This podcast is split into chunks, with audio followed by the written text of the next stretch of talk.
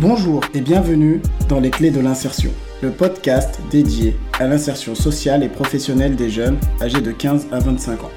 Je m'appelle Ashmi et je suis éducateur spécialisé de formation.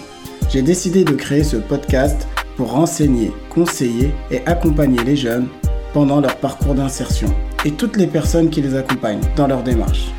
Dans les différents épisodes, je vais vous donner des outils, des astuces et vous faire découvrir des actions ou des projets mis en place dans le domaine de l'insertion.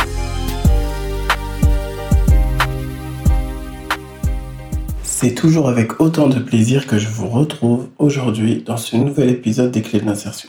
J'ai été à la rencontre de Mamassi, qui est une éducatrice spécialisée de formation, aujourd'hui devenue chef de service et qui cumule énormément d'expériences professionnelles dans le domaine de la jeunesse, de l'insertion, mais pas que.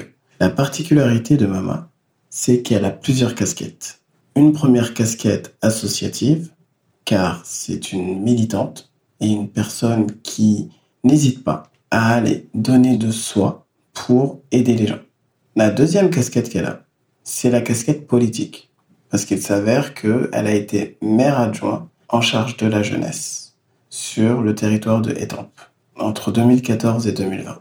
Et la troisième casquette, c'est celle du social. C'est fort de ces différentes expériences que chaque jour, Mama s'efforce d'apporter sa contribution afin de favoriser l'émergence de projets et d'actions innovantes. Donc euh, c'est dans ce cadre-là que je l'ai invitée, car dernièrement, elle a développé un projet qui s'appelle AMSI dans ma cité, qui répond très clairement à une problématique d'actualité liée au Covid, liée à la souffrance mentale des étudiants, mais pas que. Donc, euh, je ne vous en dis pas plus et je vous laisse écouter notre rencontre. Petit rappel, n'oubliez pas que vous pouvez noter et laisser un commentaire sur votre plateforme d'écoute sur euh, le podcast Les Clés de l'insertion. Je vous remercie. Bonjour Mama. Bonjour Ashmi. Merci d'avoir accepté mon invitation. Merci à toi de m'avoir invité. Franchement, c'est cool, c'est super. Surtout, euh, pour moi, c'est l'occasion de donner la parole à quelqu'un vraiment qui est issu du terrain. C'est-à-dire que toute façon, tu nous expliqueras à travers ton parcours, mais euh, la question de la jeunesse, de l'insertion professionnelle et surtout euh, de l'élaboration du projet d'avenir, c'est quelque chose euh, qui te parle parce que tu l'as déjà fait dans le cadre de tes anciennes fonctions, mais surtout, ensemble, on va essayer de se projeter justement pour essayer de dégager des pistes qui pourraient permettre justement à notre jeunesse eh bah, de, de ressortir avec des outils tout simplement. Donc pour commencer, est-ce que tu pourrais euh, nous parler de ton parcours, d'où tu viens, ce que tu as fait, euh, ce que tu veux faire euh, Je te donne la parole. Avec plaisir. Alors, je suis une étampoise de naissance, donc je viens de l'Essonne, du 91. Je suis édu... Alors, j'ai un parcours d'éducateur spécialisé. Donc, je suis une ancienne éducatrice spécialisée. Donc, j'ai travaillé essentiellement en Seine-Saint-Denis, dans la prévention spécialisée. J'ai travaillé dans l'insertion sociale et professionnelle. J'ai accompagné des sortants de prison. J'ai travaillé avec des femmes victimes de violences conjugales. Donc c'est vrai que je suis restée éducatrice spécialisée pendant euh, une dizaine d'années. Ah d'accord, grosse expérience. Voilà, puis j'avais envie de toucher un peu à tout. Qui est bien, on est en prévention spécialisée. Déjà à la base, c'est que quand on est éduque, on peut vraiment toucher à plusieurs euh, champs d'action, plusieurs domaines, et c'est ce que j'avais envie de faire. J'avais envie de découvrir euh, différents domaines. D'accord. Et donc après, par la suite, j'ai passé mon CAFERWIS. Mhm. Donc je suis chef de service, chef des services. Voilà. Absolument. Je suis devenue chef de service éducatif, donc j'ai fait un peu de fonction territoriale. Mhm. en étant euh, chef de service euh, jeunesse et sport. Puis je suis revenue euh, dans l'associatif et donc aujourd'hui je gère justement une structure qui accompagne les jeunes dans l'insertion sociale et professionnelle. Ah bah, en plein dedans. Toujours en, en Seine-Saint-Denis. D'accord. Parallèlement à ça, donc en 2014, j'ai eu un engagement politique, mhm. donc où j'ai été nommée adjointe au maire en charge de la jeunesse, apprentissage, formation dans une commune de 26 000 habitants. Ah, quand même. En 2018, j'ai été nommée vice-présidente d'agglomération. En 2020, j'ai fait le choix du coup de faire une petite pause politique pour venir à, mes, à mes grands amours et à mes premiers amours, comme j'aime les dire, c'est-à-dire l'associatif, le terrain. Et donc euh, j'ai fait le choix euh, personnel de, de, rendre mes écharpes et de revenir sur le, sur le terrain, à proprement dit. L'idée, c'était vraiment, je pense, de te libérer du temps et de l'énergie, parce que ton engagement politique, eh ben, ça incombe énormément de responsabilités déjà dans un premier temps, mais surtout peut-être que tu avais aussi besoin de te rapprocher plus du terrain dans un premier temps pour réfléchir, pourquoi pas, à l'avenir, te relancer Alors, en, réalité, moi, je suis ce qu'on peut appeler une politique un peu atypique, dans le sens où euh, je n'ai pas de formation politique. Moi, je suis arrivée en politique un peu par hasard, en réalité parce que je suis issue de l'associatif, même si pour certains, l'associatif, c'est également de la politique. Ça dépend sur quel versant on se porte, voilà. En tout cas, pour revenir sur le sujet, je me... moi, c'est vrai que pour moi, la politique, ça doit avant tout nous servir à mener à bien nos actions. Et du coup, euh, je n'ai pas envie euh, d'être dans un espèce de, de, rouage qui me ferait oublier euh, ce pourquoi je me suis engagée. D'accord. D'où l'intérêt pour moi de faire des va-et-vient entre la politique et le terrain. Donc, euh, au moment des élections en 2020, euh, je n'étais absolument pas menacée hein, dans mes fonctions, bien au contraire. Ah, voilà, on m'a proposé de, de, repartir et je me suis dit, j'ai fait six ans. Six ans en tant que politique, six ans à accompagner euh, bah, des associations, à accompagner la jeunesse, à, à accompagner des projets. J'ai eu besoin de faire un, un break, un break qui me permet de, de revenir justement sur le terrain, euh, déjà beaucoup plus forte, puisque finalement, quand on a aussi une expérience politique, ça nous permet d'avoir des connaissances, ça nous permet d'avoir un réseau, euh, ça nous permet aussi de comprendre comment les choses fonctionnent.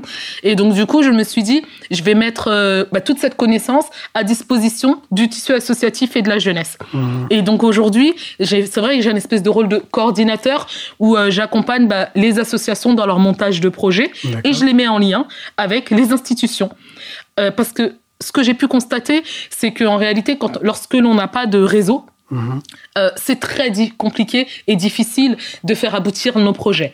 Et donc je me suis dit, bah aujourd'hui, si moi je peux être ce maillon, si je peux être justement ce, ce, cette personne facilitatrice qui accompagne justement bah, les jeunes, les projets à réaliser euh, leurs actions, eh bien, mon engagement euh, n'aura pas servi à rien. Mmh. Et euh, le fait de m'arrêter, euh, finalement, aura été une bonne chose. Après, comme je dis, en réalité, la politique, c'est quelque chose qu'on fait à vie. Donc, vous n'êtes pas à l'abri que je revienne, qu'on soit, qu'on soit clair. Vous êtes prévenu. voilà, qu'on soit clair. Mais c'est vrai que je, je, fais des choix tout le temps pragmatiques en me disant selon où je vais me situer à l'instant T, qu'est-ce que ça peut apporter aux gens? C'est ce que j'allais dire. Surtout dans ton positionnement, moi, ce que je comprends et dans mon analyse, tu es vraiment une passerelle. C'est-à-dire que tu te positionnes entre eh ben, le terrain et les structures de droit commun et le corps politique.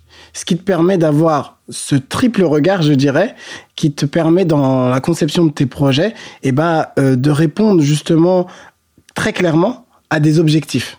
Et parfois, on a une vision des choses, en tant qu'associatif de terrain ou en tant que politique à travers les relations partenariales qu'on peut avoir.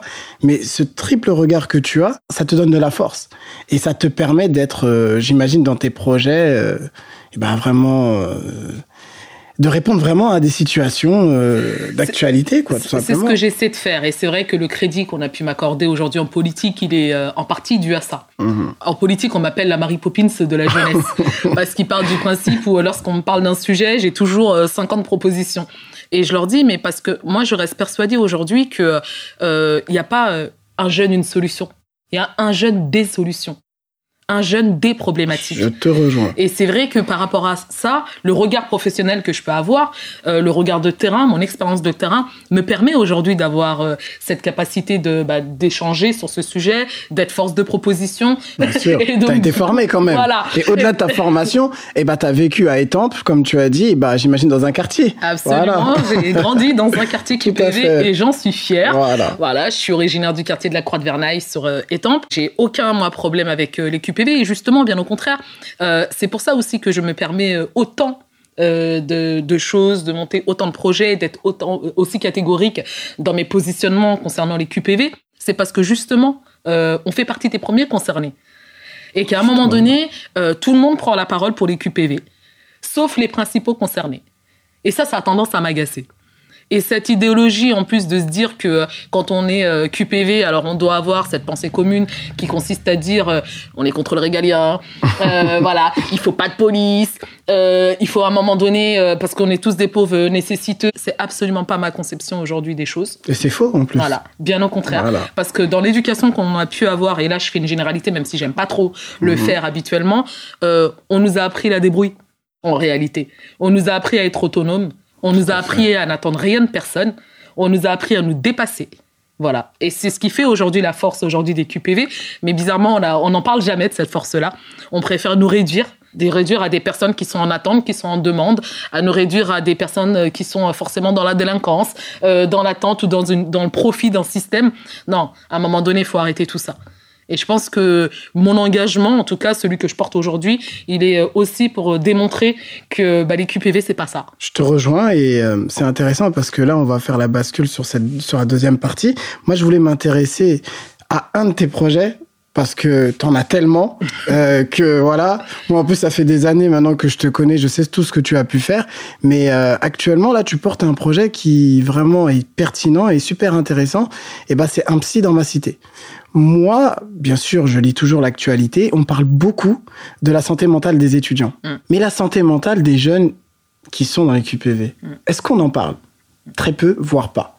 Et l'action justement que tu portes avec euh, les différentes associations qui travaillent avec toi dans cette démarche-là, eh ben, elle répond, comme on disait tout à l'heure, à vraiment quelque chose de... C'est du pragmatisme. C'est-à-dire que tu as constaté une problématique, tu y réponds par un dispositif. Est-ce que tu peux nous en parler, s'il te plaît? Oui, bien sûr. Alors, euh, alors MC dans la Cité, c'est un partenariat entre deux associations.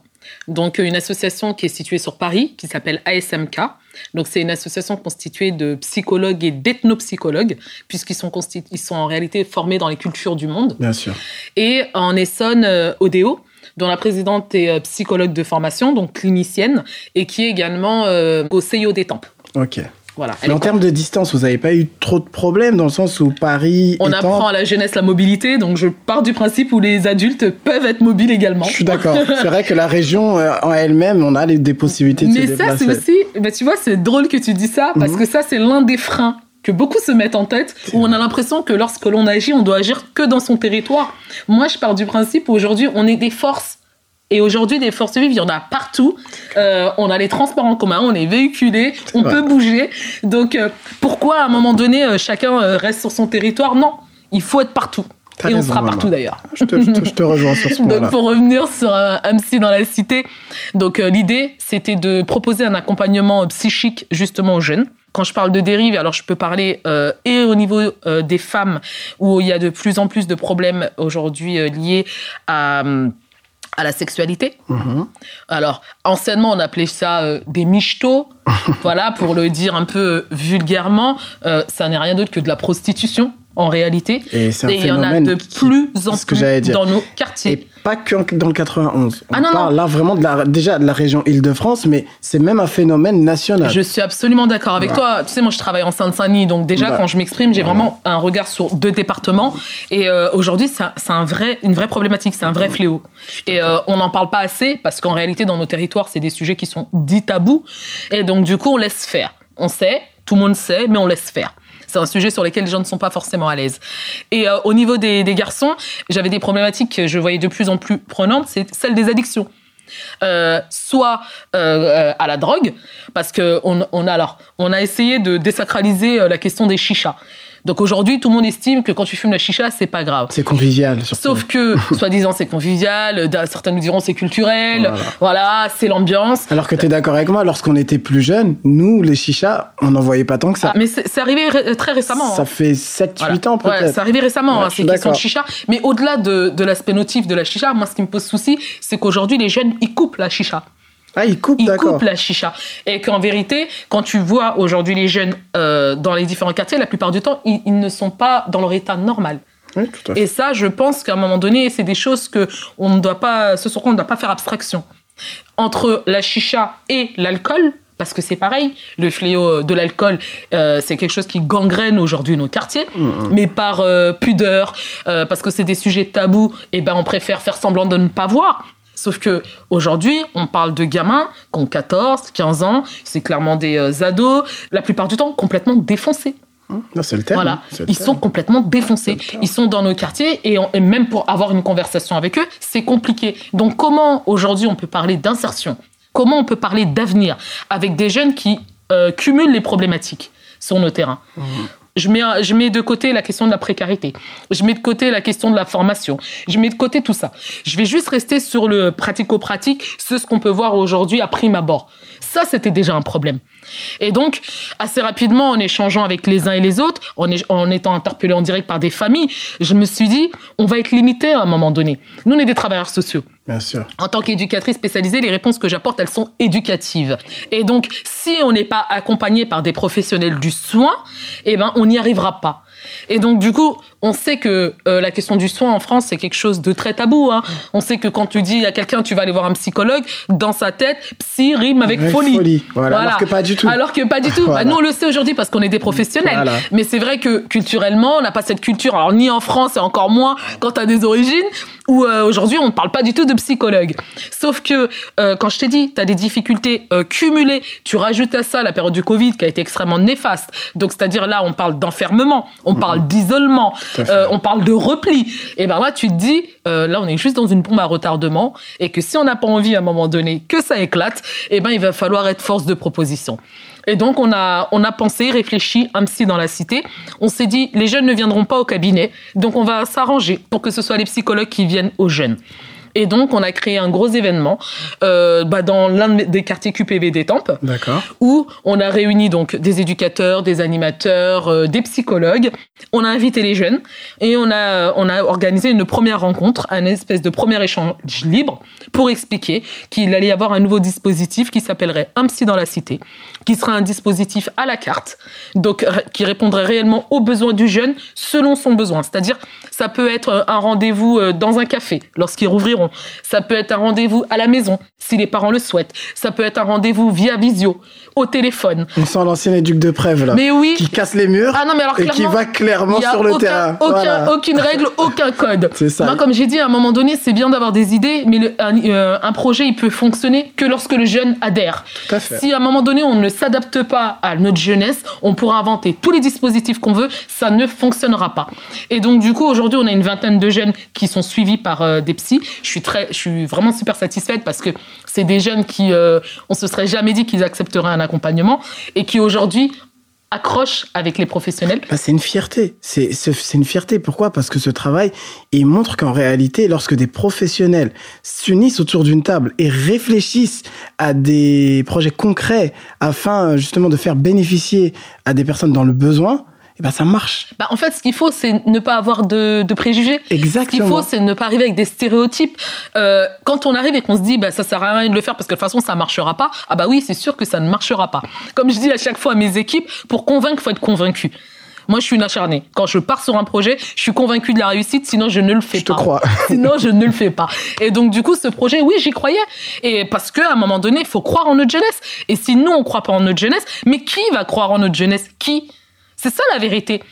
Quand on, on, a cessé de me dire non mais maman tu comprends pas la difficulté dans les QPV, c'est que les parents sont démissionnaires. Mais quels parents? Quels parents? Quels parents? Ah oui. Aujourd'hui moi qu'on qu me, qu me mette franchement je mets au défi qui que ce soit de m'emmener aujourd'hui euh, d'emmener face à moi une famille qui a mis au monde un enfant, qui l'a porté pendant neuf mois et qui voit aujourd'hui son enfant se dégrader, qui voit son enfant aujourd'hui euh, en pleine dépression, qui voit son euh, et qui et qui se réjouit. Mais ça n'existe pas ça. Pas. ça n'existe pas. On a des parents démunis c'est ça la vérité. Des parents qui aujourd'hui, la plupart du temps, sont des mamans et des familles monoparentales. De plus en voilà, plus. Dans de plus en plus. Voilà. Qui, avec un revenu extrêmement précaire. Donc, qu'est-ce qu'elles font, ces mamans-là? Elles ont des petits boulots. Des petits boulots où elles partent très tôt le matin, clairement, ou, et qu'elles reviennent très tard le soir où elles n'ont pas du coup le moyen la journée de savoir ce qui se passe à la maison parce que quand on est au boulot on sait pas ce qui se passe à la maison c'est ça la vérité et donc qui du jour au lendemain bah, découvrent que leur enfant bah, c'est plus un bébé et qu'à l'extérieur bah, parfois il il est pas il a pas une gueule d'ange comme il pourrait l'avoir à la maison soit il a des problèmes voilà. avec la justice soit il y a des problèmes de prostitution et là les parents ils tombent de haut ils, ils, un ils savent pas deux ils sont pas forcément accompagnés et trois alors ils ont une espèce de pression de la société qui ne cesse de leur rappeler que c'est des mauvais parents et qu'aujourd'hui, s'ils en sont là, c'est parce qu'ils n'ont pas éduqué leur enfant. Euh, on va se calmer à un moment donné. Il va falloir qu'on se calme. C'est vrai que moi, j'ai une éducation, déjà, je suis euh, l'Afrique subsaharienne, et euh, chez nous, il y a un, dicton qui dit il faut tout un village pour éduquer un enfant. Moi, je pars du principe aujourd'hui, on a tous une responsabilité sur les enfants ce sont les enfants de la République, ce sont les nôtres. Mm. Voilà. Moi, à titre personnel, je n'ai pas d'enfants. Ben, à chaque fois qu'on me demande, maman, t'as des enfants, je dis, j'en ai 900. J'en ai 900. Parce qu'en vérité, je, je pars du principe où quand moi j'accompagne un jeune, je me comporte avec lui comme si c'était le mien. Tout à fait. Avec les règles qui vont avec. On peut lui parler de cadre, il faut lui rappeler ses devoirs, et il faut lui expliquer ses droits. C'est ça l'éducation. Ça. C'est pas autre chose. Et c'est à travers la parole et justement à travers l'accompagnement. Et tu vois, le projet Un psy dans la cité, ce qui est intéressant, c'est que là, vous avez, en fait, comme je disais tout à l'heure, cassé les murs. En fait, c'est désacraliser et ben, cette rencontre entre le psy et le bénéficiaire. Donc, euh, après cette première réunion, il y a des jeunes qui ont adhéré au dispositif. Absolument. Pour l'instant, vous êtes uniquement sur Étampes ou vous êtes aussi sur d'autres Alors, villes on s'installe du coup sur 39 communes. 39. Donc l'idée, c'était absolument, Ah ouais. c'était d'ouvrir le dispositif à la ruralité parce que dans les- chez les ruraux, ils ont ex- ex- exactement les mêmes problématiques. Exactement. Et qu'on voulait pas faire en plus de distinction entre la jeunesse, avec un grand J. C'est des jeunes, en fait, Voilà, tout simplement. C'est la jeunesse dans la globalité. Et donc, du coup, là, dans deux semaines, on va ouvrir les deux prochaines antennes euh, dans les villes à côté des temples, donc euh, Dourdan et, euh, et Tréchy. D'accord. Euh, on a été sollicité par énormément de départements pour ce dispositif. Ce que je leur ai dit, c'est que il ne faut pas mélanger vitesse et précipitation. Ce que je veux surtout, parce que même si c'est un partenariat avec 50 psychologues, je veux pas euh, ouvrir des antennes pour ouvrir des antennes. Il faut que lorsque l'on ouvre des antennes, on soit en capacité aujourd'hui d'accueillir la demande. Qui est des bases Voilà. solides. Qui est Une des bases et qu'on accueille prête, la voilà, demande. qui est prête à, à à accueillir, prendre à à bras le corps. recevoir. Voilà, c'est Moi, ça, je le refuse aujourd'hui qu'on mente aux jeunes et qu'on dise aux jeunes, c'est possible, on peut vous proposer quelque chose et au moment où le jeune euh, franchit euh, la porte, on lui dise, ah bah non, désolé, là, on n'est pas prêt, il faut que tu attendes. C'est une des causes, tu vois, qui, qui beaucoup dans beaucoup de quartiers où des jeunes n'ont plus confiance Hum. au dispositif parce qu'ils se disent, je vais aller les voir, ils vont me parler en chinois, Hum. alors que moi, je veux quelque chose de concret. Et ton projet répond concrètement, euh, vraiment à, à une demande et un besoin. En tout cas, voilà, il a, il a, il a lieu, de, il a le mérite d'exister. Maintenant, euh, comme j'ai dit, c'est une expérimentation. Euh, là, on va être, on est sur 39 euh, territoires. Vous êtes sur la première année, donc ça veut Oui. dire là, c'est récent. Absolument. On a créé un psy dans la cité il y a deux mois. Il y a deux mois. Il y a deux mois. Comme j'ai pu le dire dans d'autres médias, je me félicite que bah, le gouvernement y puisse suivre. On est obligé de le prendre en compte parce que lorsqu'on prend le, le parcours d'un jeune dans sa globalité, lorsqu'il sort de l'école et qu'on lui dit ou qu'on lui fait comprendre eh ben, qu'il faut qu'il trouve un travail, un emploi ou qu'il fasse une formation, eh ben, si ce jeune-là il n'est pas prêt psychologiquement, eh ben, de fait, Mmh. il va rester dans son quartier et le taux de chômage va augmenter Mmh. et, de, de- et ça va faire un effet boule de neige où eh ben, la situation sociale, comme tu disais juste avant, eh ben, dans les quartiers, eh ben, la cocotte minute, elle, risque d'exploser. Et puis aussi, il faut prendre euh, une autre réalité. Enfin, euh, à un moment donné, on est sur des territoires qui sont dits en difficulté. Il y a des euh, professionnels qui ont quand même tiré la sonnette d'alarme et qui ont quand même fait des études expérimentales sur la question de l'insertion dans nos territoires. Pour beaucoup, on se cache souvent derrière le fait de dire oui, mais en même temps, ils n'ont pas de diplôme, ils sont pas formés et c'est pour ça qu'ils trouvent pas de métier. Déjà, l'un des premiers freins à l'insertion euh, sociale et professionnelle de nos jeunes, ce n'est pas la formation, c'est la mobilité. Déjà. Le deuxième point et l'un des deuxièmes freins, c'est la santé. Et le troisième arrive seulement en troisième position, la formation. Donc déjà, si on a envie d'accompagner euh, efficacement nos jeunes, il va déjà falloir qu'on lève les freins. Commençons par lever les freins. Si à un moment donné, on réussit à lever des freins aujourd'hui d'accès à l'emploi, peut-être qu'on pourra accompagner beaucoup plus facilement. Surtout quand tu parles de départements bah, limitrophes de Paris comme euh, le 91 qui est vraiment très large et le 77, Mm. et ben un jeune par exemple qui est à Étampes pour se déplacer jusqu'à Corbeil-Essonnes Mm. ou autre, sans voiture c'est déjà compliqué. Mais un, c'est compliqué, et deux, on sait qu'aujourd'hui, euh, euh, la culture du, du permis, c'est devenu un diplôme. Moi, je suis chef de service, je recrute. Clairement, dans un CV, quand t'as pas ton permis de conduire, tu n'es pas recruté. Malheureusement, malgré qu'il a son Même DE si ou il- Ah non, tu le mais mets de côté. C'est c'est une vérité. Malheureusement, Mais voilà. c'est une vérité. Aujourd'hui, on a cette exigence professionnelle d'attendre moi des gens à peu qui, ont le permis de conduire. Donc, on le sait. Donc, pourquoi à un moment donné, on, on donne pas les moyens C'est comme ça qu'est né le, le projet permis citoyen. On finance intégralement le permis de conduire. On a formé plus de 100 jeunes sur ce dispositif. Et quand les jeunes venaient nous voir en nous disant, mais oui, mais euh, comment on appelle ça? Merci, euh, grâce à toi, on a eu le permis. Je disais, non, non, Non, c'est grâce à toi que tu as eu le permis. exactement. C'est grâce à toi. Moi, tu me dois strictement rien. T'as fait, euh, t'as effectué 140 heures de travaux aujourd'hui. Ça pouvait être dans un hôpital, dans un commissariat, euh, peu importe où. Et en contrepartie, t'as financé ton permis et tu l'as obtenu. Mais la fierté, elle te revient. Le mérite te revient. Et donc ça, c'était aussi une réponse pour répondre justement à ce frein euh, dit de mobilité. Oh, j'ai eu le droit. La gauche m'est tombée dessus en me disant dumping social, c'est une honte. Elle veut faire travailler les jeunes, retour en esclavage. T'étais élu, t'étais Et élu. je leur ai dit, calmez-vous, calmez-vous. J'aurais dit, ouais, j'aurais dit, bah, franchement, quand on m'a traité, euh, voilà, retour en esclavage, j'ai dit, heureusement que je suis noire parce que sinon on m'aurait mis sur une chaise électrique. voilà. Non, non, c'est Ah, juste bah, bah. qu'à un moment donné, moi, je suis très claire avec les jeunes. Dans la vie, on n'a rien sans rien. Voilà. Moi, je suis et j'ai la culture du gagnant-gagnant. Voilà. Je, par- je reste persuadée qu'il faut euh, accompagner. Et moi, je parle jamais euh, d'égalité euh, des chances. Je parle d'égalité d'opportunité. Parce que cette notion d'égalité des chances, elle ne me convient pas. Je pars du principe où moi, j'ai pas eu la malchance d'être né en banlieue. Mm. Donc, il va falloir qu'on arrête de nous faire croire que c'est une question de chance. La chance, c'est quelque chose qu'il faut provoquer. Voilà, c'est quelque chose qu'en vérité qui est éphémère, on sait pas, soit on est chanceux, soit on l'est pas. Moi, j'y crois pas à ça. Je pars du principe où dans nos territoires, tout le monde peut réussir, à condition qu'on veuille réussir. C'est ça la vérité. Et qu'on leur donne aussi les moyens. Mais un, qu'on donne les moyens, mais quand les moyens on te les donne pas, Hachmi, tu vas les chercher. Moi, c'est ça que j'ai envie de te dire. Tu sais, euh, quand on me pose la question, souvent les jeunes ils me disent non mais maman, euh, toi t'es une exception. Je leur dis je suis pas une exception. Ou on me dit ouais mais toi t'as eu la chance qu'à un moment donné d'être là. Je dis quelle chance? J'ai travaillé. Moi j'ai un parcours et j'aime bien le rappeler. J'ai un bac secrétariat. Faut le rappeler quand même. Je suis issu des QPV. Euh, ma mère, elle est femme de ménage. Mon père, il est ouvrier. Euh, j'ai commencé avec un parcours professionnel. J'ai eu un BEP secrétariat. T'es noire, Puis t'es une femme. un bac secrétariat. Mais aujourd'hui, j'ai un bac plus 5. Euh, je parle avec des grands politiques. J'ai eu une, je pense en tout cas avoir aujourd'hui une certaine assise. Mais je l'ai travaillé tout ça. On me l'a pas servi sur un plateau. Personne t'a rien donné. Et, et c'est ça que j'explique d'expliquer aux jeunes. Dans la vie, il faut pas accepter euh, qu'on nous mette dans des cases. Et je pense que on est ce qu'on a envie d'être. On n'est pas ce que les gens attendent de nous. On est ce qu'on a envie d'être. Et moi, même si tout le monde et toute ma vie, on m'a dit ah non, euh, t'es pas faite pour ça. euh, je pense que tu y arriveras pas. euh, il faut que tu t'arrêtes à un moment donné. On te verrait mieux dans ces métiers. Mais je n'attends rien de personne et je ne demande rien à personne. Les limites sont dans la tête. Ça, je le répète tout le temps. Tout est dans la tête. À partir du moment où tu te convaincs que tu peux faire et tu te donnes les moyens de le faire à travers le travail, il n'y a aucune porte qui n'est fermée. Et puis quand les portes elles sont fermées, euh, il y a d'autres issues. Exactement. Faut prendre la fenêtre, faut prendre les escaliers, mais c'est pas un souci. La finalité, tu la décides. Et c'est ça en fait que moi je mets dans la tête des jeunes. Ayez les codes. Ayez les codes. C'est ça la Tout vérité. à fait. Les codes.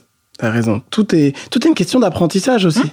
C'est-à-dire que c'est en se donnant les moyens à travers des outils tels que la lecture, tels que la curiosité intellectuelle, aller rencontrer des personnes. Moi, je me souviens quand j'étais jeune, quand j'ai eu mon bac pro électrotechnique, je voulais absolument être éducateur. Moi, ce que je faisais, je tapais sur Internet les clubs de prévention spécialisés. Je prenais un calepin, j'allais sur Paris, j'allais rencontrer plein d'équipes de préf pour leur demander c'est quoi leur travail. Tu vois, parce que j'avais cette envie de devenir éducateur. Donc, avant même de me présenter au concours, eh ben, je suis, je suis allé et j'ai compris que, en réalité, c'est comme ça que je vais continuer et à avancer dans ma vie. C'est en prenant des initiatives et en disant que, et t'as rien sans rien. Et à travers ton parcours, à travers ton engagement et ton travail au quotidien, eh ben, on le ressent. Que tu n'attends rien de personne. Mais que toi, ton objectif, c'est de faire en sorte que dans notre société, et bah pour notre jeunesse également, mais pas que, la situation s'améliore. Et c'est justement en ayant cet état d'esprit que tu as et que je partage que notre société va sortir par le haut. Mais j'espère. Sincèrement, j'espère et je suis une grande optimiste. hein. Et euh, quand euh, je parle euh, aujourd'hui aux différents tissus associatifs, parce que moi, pour moi, la plus grosse force de cette société, c'est le tissu associatif, je me dis, bah oui, on a raison d'y croire. On a raison de continuer à y croire et, euh, et il faut qu'on continue à, à se battre, à se battre pour ces générations-là justement. En se disant, on a, on a cessé de nous dire euh, euh, le fameux monde d'après se fera avec la jeunesse et je ne cesse de répéter moi dans mes publications, il ne se fera pas sans elle. Parce que impossible. la jeunesse, c'est l'avenir. Et qu'aujourd'hui, à un moment donné, si on a envie d'avancer, euh, il faut qu'on donne et qu'on tende la main à toute notre jeunesse, sans exception. QPV, ruralité, toute la jeunesse. Et qu'il faut arrêter de mettre des gens dans des cases et de, de décider de leur avenir. Qu'on a, on a décidé aujourd'hui que les QPV étaient des zones perdues et que de toute manière, il n'y avait pas d'espoir. Mais on leur démontre tous les jours que c'est complètement faux. Et que les richesses qu'on a dans ces territoires, justement, il va falloir qu'on puisse les exploiter à un moment donné. C'est clair. Surtout que ce sont des territoires, ok, dans lesquels il y a plus d'inégalités liées euh, eh ben, à l'adresse du fait que eh ben, le fait d'habiter dans un QPV, euh, ça fait peur. c'est discriminant. Ça renvoie des. Mais je suis absolument d'accord. Des, des, des, enfin, ça renvoie une image négative, alors que pas du tout, quoi. Mais bref, là, je parle. euh, Mais ça renvoie une image négative parce que on a aussi, et, et ça c'est quelque chose que je, je ne cesse de dénoncer dans, nos, dans les quartiers, euh, il y a une espèce d'omerta. Moi, quand je vais dire il y a une espèce d'omerta, je m'explique. Euh, on sait qu'il y a des difficultés dans nos quartiers, mais on est euh, dans un état d'esprit ou dans une telle défensive qu'aujourd'hui, quand quelqu'un issu de ces mêmes quartiers va dire qu'il y a des problèmes, il va tout de suite être stigmatisé ou mis dans une case en disant mais alors t'as rien compris, t'as retourné ta veste et t'as basculé de l'autre côté. Non, moi je pars du principe où aujourd'hui les difficultés qui sont dans les quartiers, il faut pas euh, donner l'exclusivité à certaines personnes ou à certains partis de parler de ces problématiques-là. On est les premiers concernés. Donc c'est-à-dire que quand dans nos quartiers il y a des dérives, il faut qu'on soit aussi en capacité de le dire. Bien sûr. Moi, aujourd'hui, dans les quartiers, quand euh, et, et à plusieurs fois, je me suis positionnée comme telle, d'ailleurs, ou euh, même à l'époque où j'étais élue, j'ai envoyé moi-même des renforts CRS dans certains QPV, en disant aux jeunes, à un moment donné dans la vie, t'as des devoirs et t'as des droits, mais t'as aussi des devoirs. Ne l'oublie pas. Et que lorsqu'on voit une minorité, parce que je reste persuadée de ça aussi, que dans nos quartiers, et je connais bien les quartiers pour pouvoir me permettre de le dire aujourd'hui, que c'est des minorités aujourd'hui qui nuisent qui nuisent à notre territoire, mais personne ne le dit. En fait, on est dans un truc où ça se passe comme ça et c'est comme ça. Mais pourquoi? Pourquoi à un moment donné, si on veut pas aussi faire basculer les choses, on ne doit pas être en capacité de pouvoir verbaliser lorsqu'il y a des difficultés? Je m'explique. Sur Étampes, il y a eu à un moment donné, euh, sur la période du confinement, euh, un caillachage sur euh, policiers pompiers lors d'une intervention. Euh, je suis intervenue très fermement en ciblant bien précisément l'attaque qu'il y avait pu avoir. T'as pas stigmatisé tout le quartier? Non, mais ça, ça a été perçu comme tel. Parce qu'au moment où j'ai attaqué sur ce sujet, bah, dans le quartier, On a eu l'impression qu'effectivement, je stigmatisais tout le quartier. Mais parce qu'il y a une espèce de défensive qui s'est mise en place, où aujourd'hui, bah, dans nos quartiers, on peut plus dire si ça va pas. Mais moi, j'ai aucune difficulté à dire si ça va bien. Mais dire, quand clair. ça va pas, faut savoir le dire aussi. Et moi, je suis désolée. Euh, Aujourd'hui, euh, des agressions dans nos quartiers, ça existe. On va pas faire semblant que ça n'existe pas. Euh, comment on, m'explique aujourd'hui qu'il y a des pompiers qui refusent de rentrer dans nos quartiers? Je sais pas si les gens se rendent compte de la gravité des choses. Ça veut dire quoi? Ça veut dire que dans nos quartiers où il y a déjà des difficultés, il y a des pompiers qui, s'ils n'ont pas d'escorte policière, ne rentrent pas. Donc ça veut dire que si on est en difficulté, on doit attendre. Mais tu penses pas que les jeunes, bon, bien sûr, on condamne euh, tous ces faits de, violence, mais tu penses pas que les jeunes, lorsqu'ils s'attaquent à la police ou aux pompiers, eh ben c'est un mal-être qui, comment dirais-je, qui, bah, qui, qui verbalise euh, du, en montrant qu'en réalité, ce qu'ils rejettent, eh ben c'est euh, ces structures, ces représentations de l'État qui euh, malheureusement euh, bah, ont pu les stigmatiser, ont pu leur faire du mal. dans Sincèrement, moi, construction. crois pas un instant à ça. Je te le dis en toute franchise. Déjà parce que aujourd'hui, on a mis dans la tête, même de petits de 8 ans, de 9 ans, on leur a appris, alors qu'ils n'ont jamais rien subi de leur vie, mais on leur a déjà appris à détester euh, l'uniforme. Déjà. Moi, je sais, hein, comme je te dis, je suis sur le terrain quand même.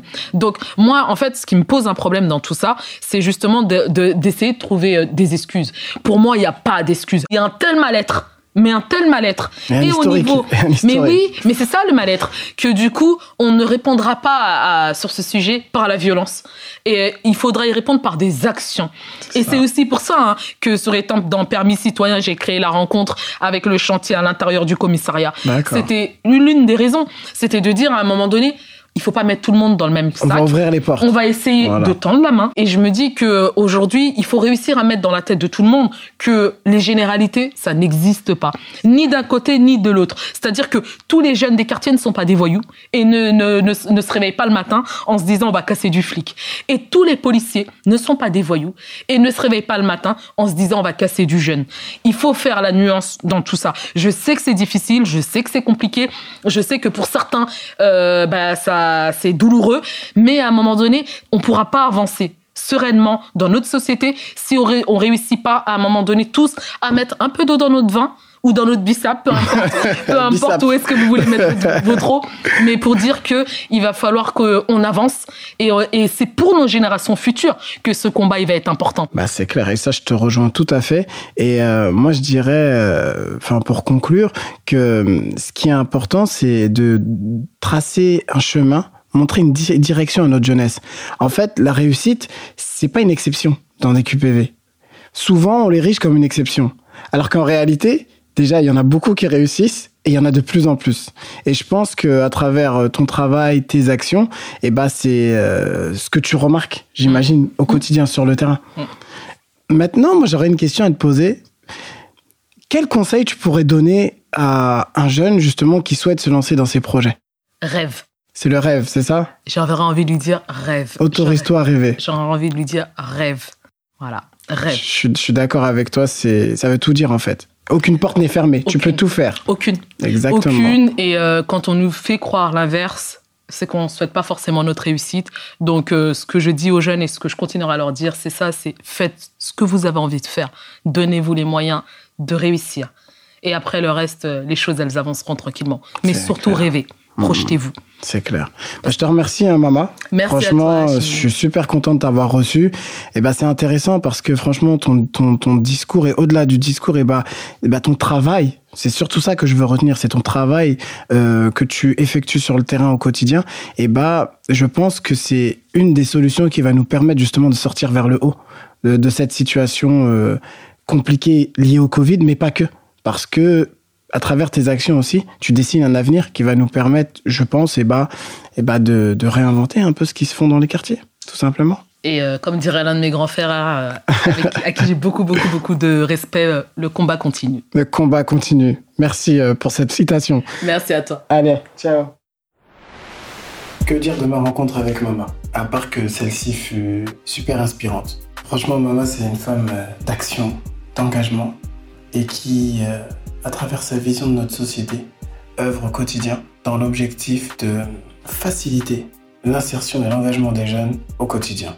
D'éducatrice, elle est devenue chef de service éducatif. Elle a été élue politique. Elle a été maire adjoint. Son parcours vraiment nous montre que elle a une triple casquette qui lui permet aujourd'hui de comprendre, de connaître et de proposer des solutions concrètes afin de répondre à la problématique de la jeunesse. À travers son projet Un dans la cité, on voit également que son expérience lui permet aujourd'hui de développer des actions concrètes et qui répondent à des problématiques importantes. J'espère que cet épisode vous a plu et qu'il vous aura permis d'en savoir plus sur les différents dispositifs développés au sein de la région Île-de-France. Allez, à bientôt. Ciao. Si vous avez aimé ce podcast, n'hésitez pas à partager et mettre des commentaires. Également, vous pouvez vous abonner afin de suivre l'actualité des clés d'insertion.